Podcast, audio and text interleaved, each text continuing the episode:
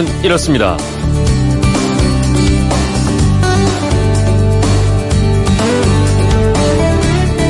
안녕하십니까 전종환입니다. 오늘과 내일 딱 이틀간이죠. 시간은 오전 6시부터 오후 6시까지 전국 어디서나 사전투표소에서 사전투표를 할 수가 있는데요. 아, 우리가 별도의 부재자 신고 없이 사전투표를 할 수 있는 건 통합선거인 명부 덕분이라고 합니다. 통합선거인 명부, 이게 뭘까요?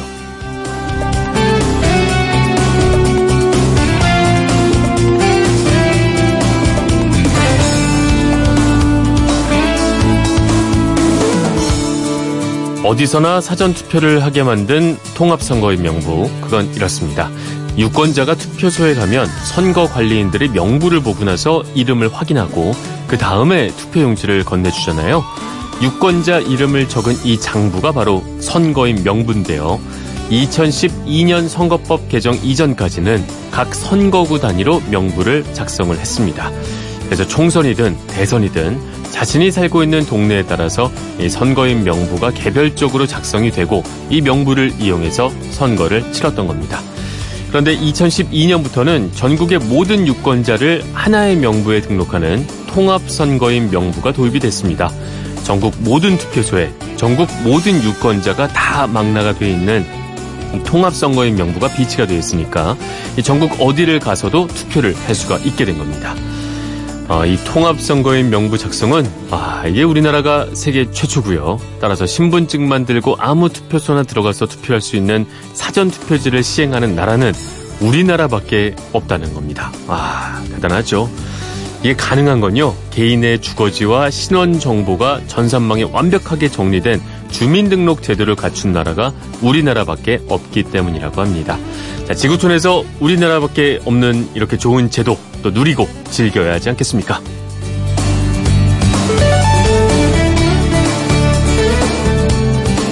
(6월 8일) 금요일 아침에 그건 이렇습니다 전종환입니다 오늘도 노래 한 곡 들으면서 출발하겠습니다 까밀라 까벨로의 하바나입니다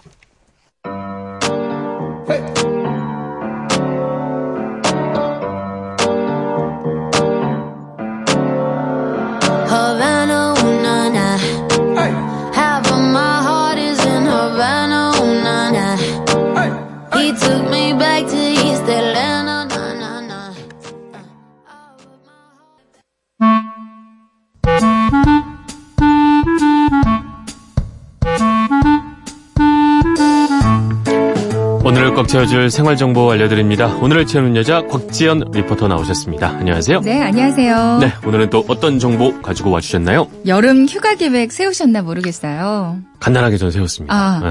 요즘에는 정말 다 부지런히 알아보고 미리 예약하고 그러더라고요. 그렇죠. 아직 여행지를 못 정하셨다면 특별한 매력이 있는 국내 섬으로 떠나보는 건 어떨까 싶습니다. 섬 여행이요? 네. 네. 행정안전부가 2018년 휴가철 찾아가고 싶은 섬 33곳을 선정 발표했어요. 오, 그 우리나라 섬들이 하나하나 독특한 특색을 가졌는데 또 막상 어디 가봤냐고 하면 거의 뭐 제주도나 뭐 이 정도인데 어, 33곳에 섬 궁금한데요. 네. 좀 설명 좀 해주시죠. 어, 전남 쪽에 섬이 많잖아요. 네. 그래서 목포대학의 섬 연구하시는 분들 그리고 도서문화연구원 또 관광회사 대표 등등의 그 섬 전문가들이 모여서 33개의 섬을 선정했대요. 네. 요즘 휴가 때 해외로 많이 나가잖아요. 그렇죠. 근데 우리나라 섬들도 못지않게 풍광이 정말 아름답고 음. 관광 자원을 많이 가지고 있는데 많이 알려져 있지 않고요. 네. 또 육지에 비해서 상대적으로 지역 경제도 어렵고 해서 이제 우리 섬 관광이 좀 활성화되자. 아. 이런 취지로 이런 기획이 마련됐다고 합니다. 전문가들이 선정을 해주셨으니까 더 신뢰가 가는 것 같은데 네. 어떤 섬들이 선정이 됐나요? 어, 휴가를 계획하는 분들의 다양한 취향들을 고려해서요. 일단 네. 33개의 섬을 다섯 가지 주제로 음. 분류했어요. 음. 첫 번째는 조용하게 휴양할 수 있는 쉴섬. 네, 그리고 곳. 두 번째는 먹거리가 풍성한 맛섬. 네. 그리고 세 번째는 숙박, 체육 활동, 캠핑, 낚시 등 그 소규모 단체 여행이 가능한 놀섬. 네. 네 번째는 풍경이 무척 아름답지만 그동안 잘 알려지지 않은 미지의 섬도 음. 있고요. 다섯 번째, 쉽게 갈 수 없지만 모험심을 자극해주는 가기 힘든 섬. 네. 이렇게 다섯 가지로 분류가 되어 있습니다. 골라가는 재미 도 있을 것 같아요. 어떤 게 제일 끌리시나요? 저는 개인적으로 미지의 섬 한번 저는 쉴섬이 좋네요. 쉴섬. 네. 어울리세요. 몇것좀 소개를 해주시죠. 네네. 네. 어, 행안부의 지역균형 발전과 섬담당의 이기호 주무관한테 이제 네. 몇 곳만 좀 추천을 해주세요. 이거 고루고루 갖춘 섬도 있을 것 같은데 말이죠. 그러니까요. 네, 네 요청을 먼저 드렸거든요. 네. 그러니까 쉴섬 중에서는 잘 들어보세요. 네. 실성. 네, 메모하고 있습니다. 네. 전북 부안 앞바다에 있는 위도를 첫 번째로 위도? 꼽더라고요. 네. 그러니까 변산반도 서쪽으로 약 15km 정도 떨어진 곳인데 섬의 생김새가 고슴도치와 닮았다고 고슴도치 음. 위자를 써서 위도라고 불리웁니다. 네. 아, 위도가 자생지인 하얀 꽃 위도 상사화가 흐드러지게 피는 곳이래요. 음. 하얗게 부서지는 그 파도 소리와 어우러져서 환상의 섬으로도 불리고 있는데요. 네. 해수욕장과 갯벌도 드넓고요. 수심은 깊지 않고 고운 백사장을 가지고 있어서 해수욕 즐기기도 아주 좋고요. 네. 이제 물때 맞춰서 나 가서 갯벌에 나가면 바지락 한 바가지 캐는 건 일도 아니라고 합니다. 네. 이제 해변에서 바라보이는 그 멀리 왕등도 넘어 떨어지는 일몰은 정말 어느 곳에서도 볼 수 없는 장관이라고 오. 이제 풍광이 정말 아름다운 곳이라고 추천을 해줬어요. 그 전북 부안 앞바다에는 위도 말씀해 주셨는데 네. 이 어떻게 가면 되나요? 이 배를 타고 들어가야 될까요? 네, 위도로 가는 배표는 격포항 여객터미널 이용하시면 되고요. 네. 주말에는 8차례, 8월에는 12차례까지 하루에 왕복 운항합니다. 네. 소요 시간 한 50분 정도 음. 걸린다고 하고요.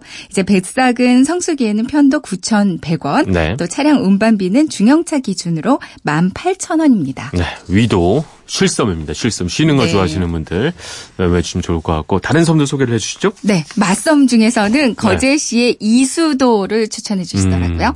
음. 어, 작은 섬이지만 샘물이 넉넉하고 또 물맛이 좋다고 이수도 이렇게 이름이 지어졌다고 하는데요. 네. 인심이 좋은 섬으로 어, 유명하대요. 네. 그러니까 숙식을 하는 여행객들에게 1박 3식을 제공하는 민박집이 있습니다. 어, 세 끼를 다 제공해주는.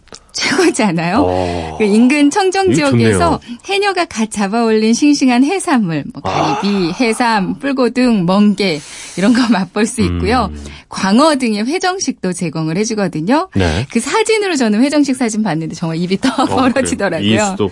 네. 시방 선착장에서 이수도로 출항하는 첫 배는 오전 7시 50분부터 있고요. 마지막 배는 오후 6시 50분입니다. 네. 작고 조용하지만 먹을거리, 볼거리가 정말 풍부한 것인 것 같아요. 네, 아까 걱정 리포터 좋아하시는 그 미지의 섬. 그것도 설명을 좀 해주시죠. 네. 어, 특히 가기 힘든 섬 미지의 섬으로 제주도와 완도 중간 지점에 있는 여서도가 있는데요. 여서도요? 아, 가기 위해서는 완도 여객터미널에서 하루 2회 운행하는 여객선을 타고 한 3시간 정도를 가야 돼요. 네. 근데 날씨가 수시로 바뀌기 때문에 일주일에 한 번만 배가 운항할 때도 있다고 합니다. 네. 그만큼 가기 힘든 섬이라서요. 이제 나만의 특별한 추억을 만들고 때묻지 않은 자연 환경을 즐기기에는 진짜 음. 이곳이 최고라고 하거든요. 네. 이제 청정한 바다를 보유하고 있어서 낚시 좋아하는 분들이 또 그렇게 좋아하는 섬이래요. 네. 여서도 거친 파도를 맞고 자란 자연산 돌미역이 또 특산품이라고 합니다. 네. 좋습니다. 네. 마지막으로 놀섬. 어, 요것도 음. 관심 있는 분들도 많을 거예요. 네. 신안군에 있는 임자도에서는 뭐 승마 체험, 갯고랑 카약 체험 등등 즐길 수 있고요. 네. 통영시 연화도에는 선상 낚시, 갯바위 낚시, 스킨스쿠버, 출렁다리 같은 다양한 놀거리가 있습니다. 네. 이제 33개의 섬들에 대한 자세한 정보를 알고 싶으시면 한국관광공사 대한민국 구석구석 사이트 음. 비지트 코리아 5할.kr로 확인하실 수 있거든요. 네. 아, 애플리케이션 패션 서비스 2018년 휴가철 찾아가고 싶은 섬 이 코너에서도 확인해 보실 수 있어요. 알겠습니다. 지금 여름 휴가 계획 세우고 있는 분들 많을 것 같은데 이 다섯 가지 섬의 이 분류에서 네. 자기가 좋아하는 뭐 쉬는 것도 있고 맛도 있고 뭐 놀 것도 있고 다 했습니다. 골라 가보는 것도 좋을 것 같습니다. 네. 오늘을 알차게 채울 꽉 찬 정보였습니다. 지금까지 오늘을 채운 여자 곽지연 리포터였습니다. 고맙습니다. 네, 고맙습니다.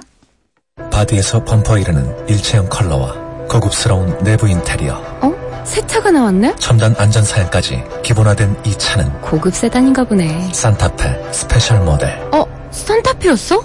싼타페 특별함을 더한 싼타페 인스퍼레이션 탄생. 현대자동차.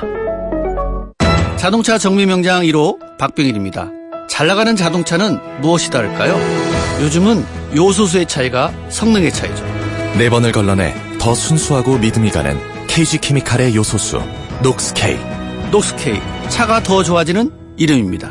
녹스케이 KG케미칼이 만듭니다. 다이사의 차승원입니다. 이사업체 사장님 서비스에 자신 있으세요? 그럼 소비자 평가 등급 받으셔야죠. 좋은 서비스만 있으면 영업이 필요 없는 획기적인 시스템, 서비스만 신경 쓰면 되니까 사장님의 좋은 서비스가 합당한 대우를 받으실 수 있도록 지금 검색창에 다이사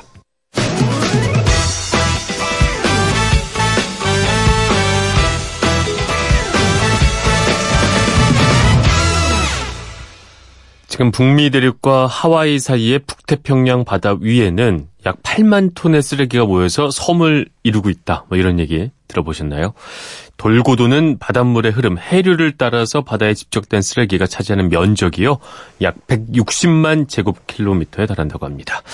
자, 이게 어느 정도인지 잘 감이 안 오실 텐데, 우리 대한민국 남한 면적의 16배 크기라고 해요.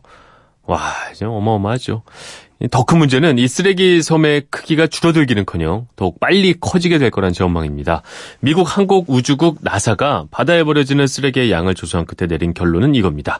지금 추세대로라면 2025년에는 전 세계 해안을 따라서 폭 30cm, 높이 30cm의 쓰레기 벽이 쌓일 것이다. 아, 오늘 6월 8일이요. 아, 유엔이 정한 세계 해양의 날이라고 해서 자료를 좀 찾아봤는데 해양의 날이 지정이 된 게 1992년이니까 벌써 뭐 20년 이상 지났죠. 그래도 해양 환경은 오히려 더 악화되고 있는 것 같습니다. 지금처럼 계속 쉽게 버리면서 살아도 정말 괜찮은 것인지 우리가 다 같이 어, 좀 고민을 하고 실천으로 좀 옮겨야 되는 문제가 아닌가 생각을 해봅니다.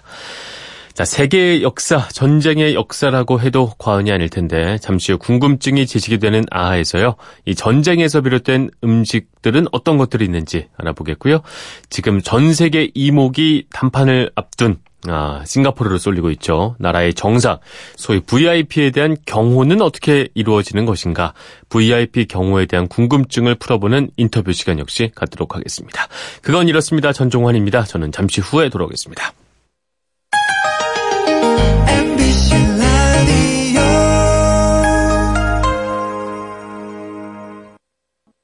왜라는 말을 다른 나라 사람들은 어떻게 소리낼까요? Why? 세상의 모든 왜라는 궁금증에 대한 대답을 들려드립니다. 궁금증에 대한 가장 친절한 설명서. 그건 이렇습니다.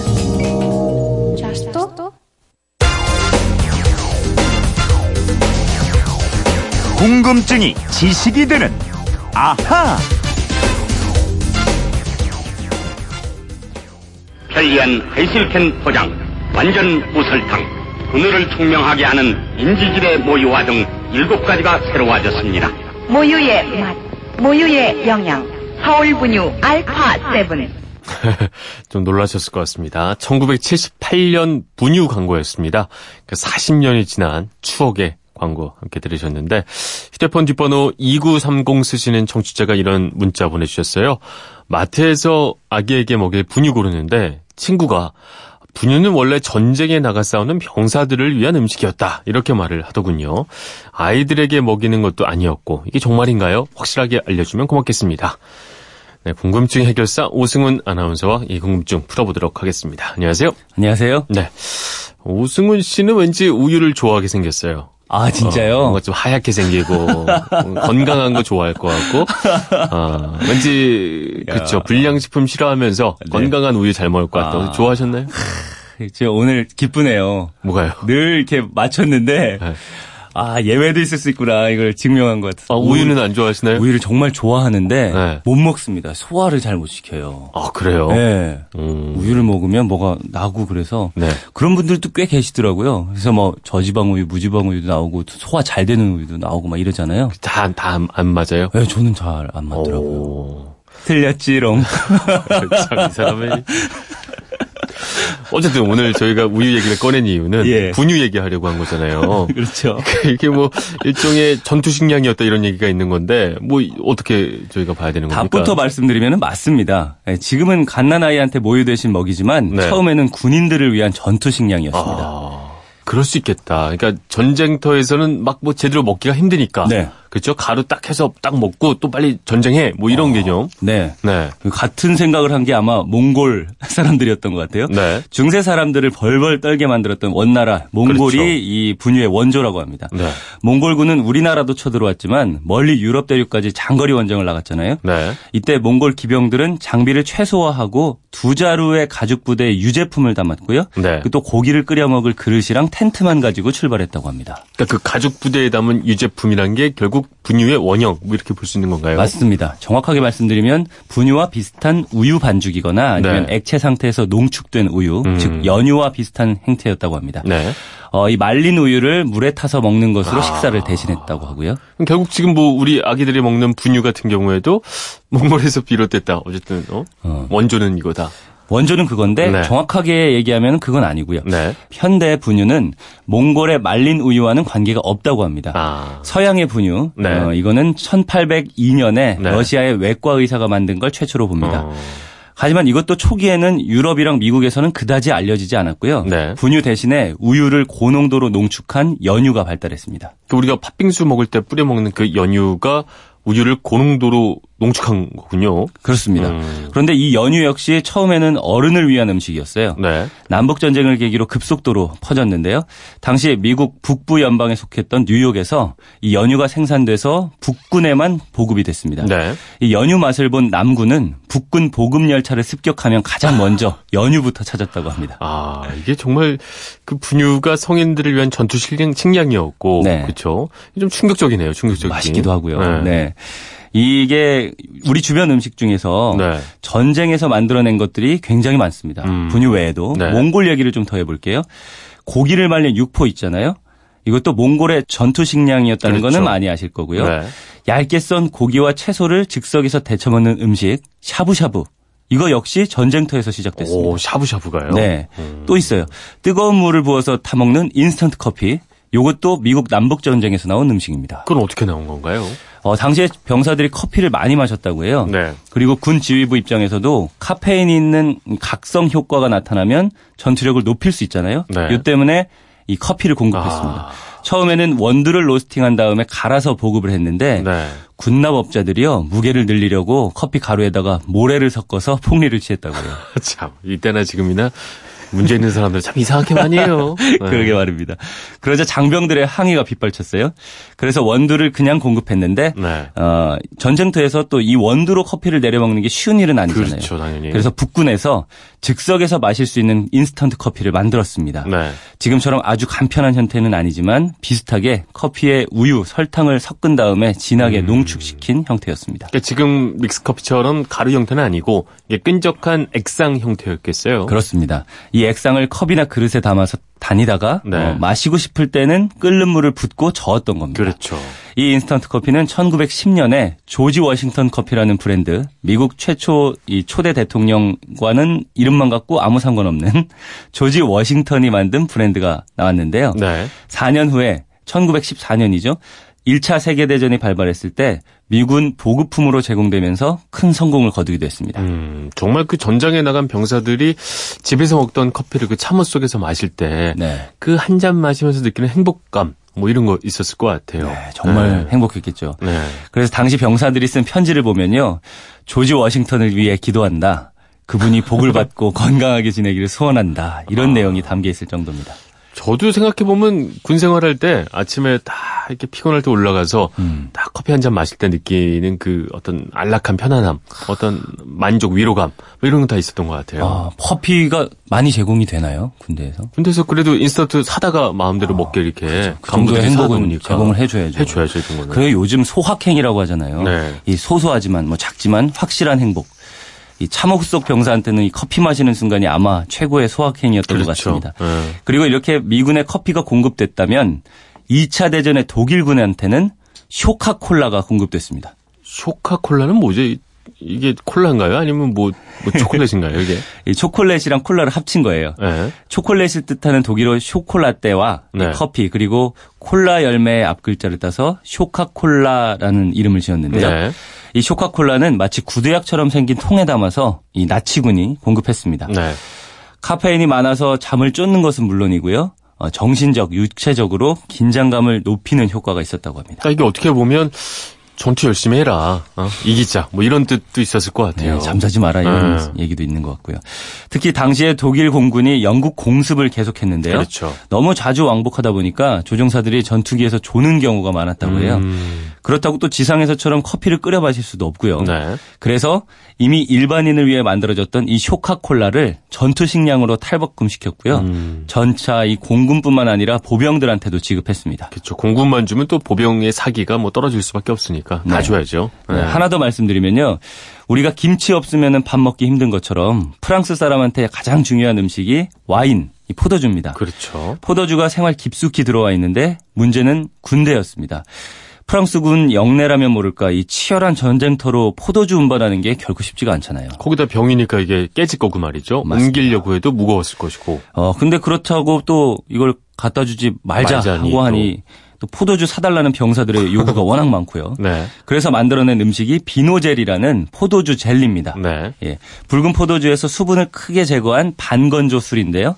이 알코올은 유지되지만 부피는 3분의 1로 줄어서 음. 휴대가 편리하다는 것이 장점이었다고 해요. 그러니까 이게 뭐 용기가 깨질 것도 없고 말이죠. 네. 흘러내리지도 않았겠군요. 그렇죠. 네. 이 식사를 할 때는 또 이 비노젤과 물을 1대 2의 비율로 섞으면 음. 평소 마시는 포도주처럼 즐길 수가 그렇죠. 있었습니다. 많은 병사들은 술 도수를 낮추지 않기 위해서 1대 1로 비율로 제조를 하거나 아예 물을 섞지 않고 그대로 아, 녹여 마셨다고 그렇죠. 네. 자, 그럼 오늘의 이런 것까지는요. 우리 군대에서 군인들이 많이 먹는 건빵. 이것도 일본 제국주의가 만들어낸 전투 식량인데요. 네. 이 건빵은 과자일까요? 빵일까요? 과자죠? 네, 과자. 음, 이게 많은 분들이 건빵을 과자라고 생각하는데 네. 수분을 제거한 빵.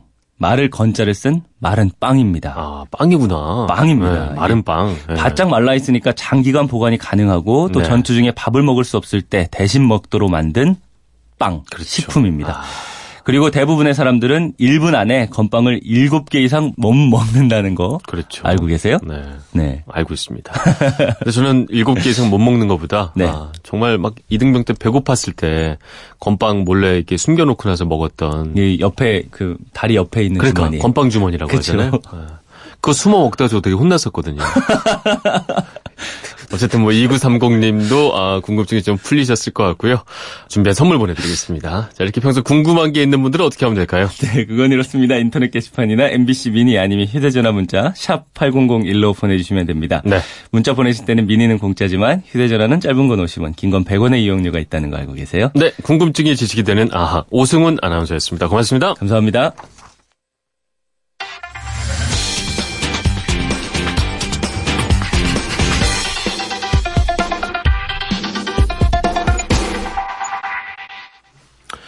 오는 10일 역사적인 외교 이벤트죠. 북미 정상회담이 기초됨에 따라서 경호 부분에 대해서 많은 관심이 모아지고 있습니다.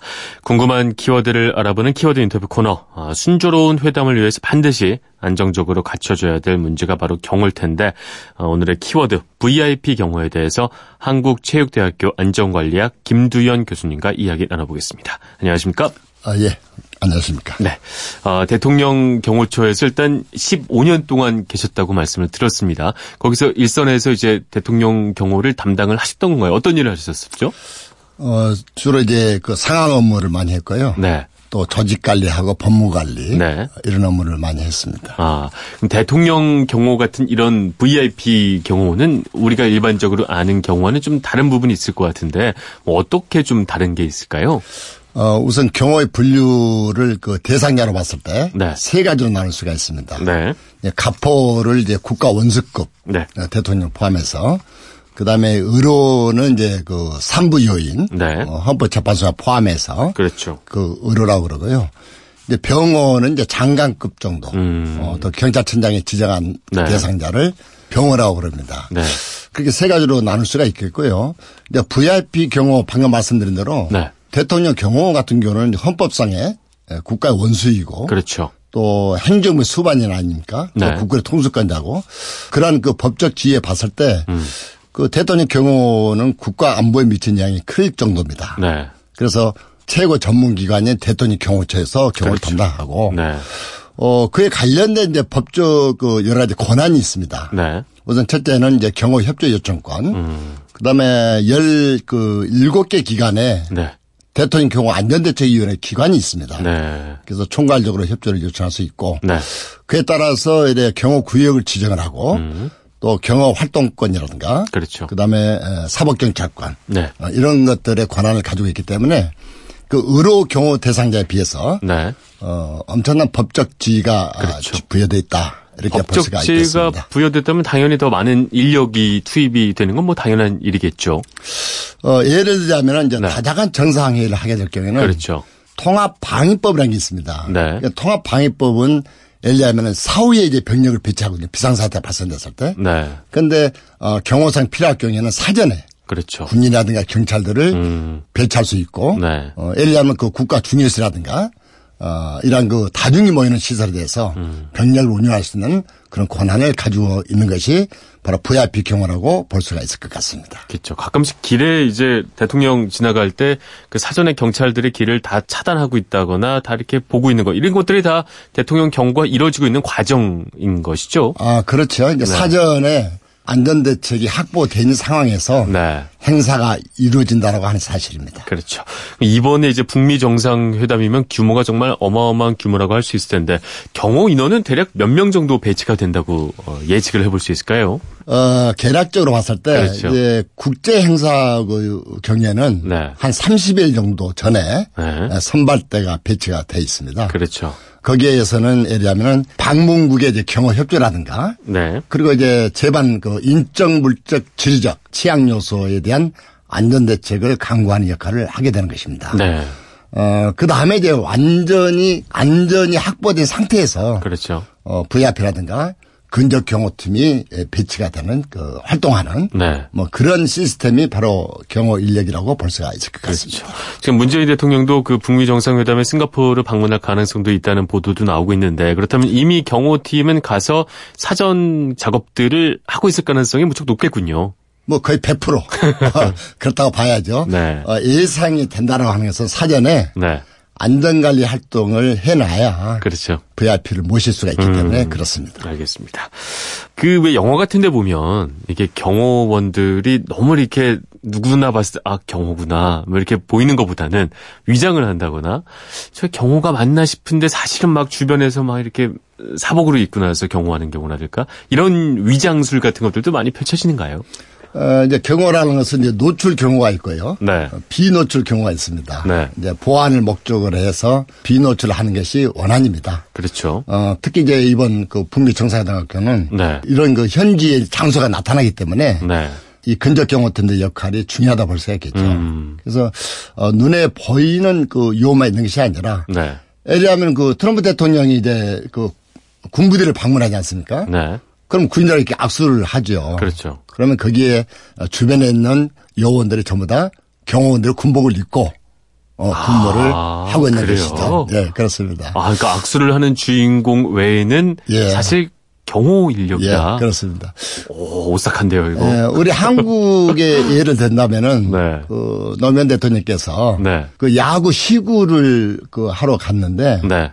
이루 주심이 심판 복장을 입고 네. 근무를 하고 있었는데 그때 경호원이었다. 아. 이렇게 언론에 보도가 돼서 그렇죠. 어, 노출이 됐었죠. 아. 그래서 어, 바로 그런 것들이 은밀한 네. 경우라고 볼 수가 있겠죠. 아, 그러니까 야구장을 방문한다면 심판복을 입고, 네. 그렇죠. 심판인 것처럼 서 있지만 사실은 경호 활동 중인 네. 것이다. 근데 그런 내용들이 사실은 발표가 안 됐으면 좋았을 텐데. 발표가 되면 안 되는 부분이 예. 그래서 뭐 언론에서 발표를 해버려가지고 네. 경호상 작전에 누수 현상이 있었다. 네. 이렇게 볼 수 있겠습니다. 아까 선발대 얘기를 잠깐 했었는데 지금 싱가포르에 반드시 가 있을 것이다 말씀을 하셨잖아요. 가서 사전에 좀 정리하는 작업들 어떤 작업들이 이루어지게 될까요? 어, 아까 말씀드린 대로 선발대를 하는 것은 네.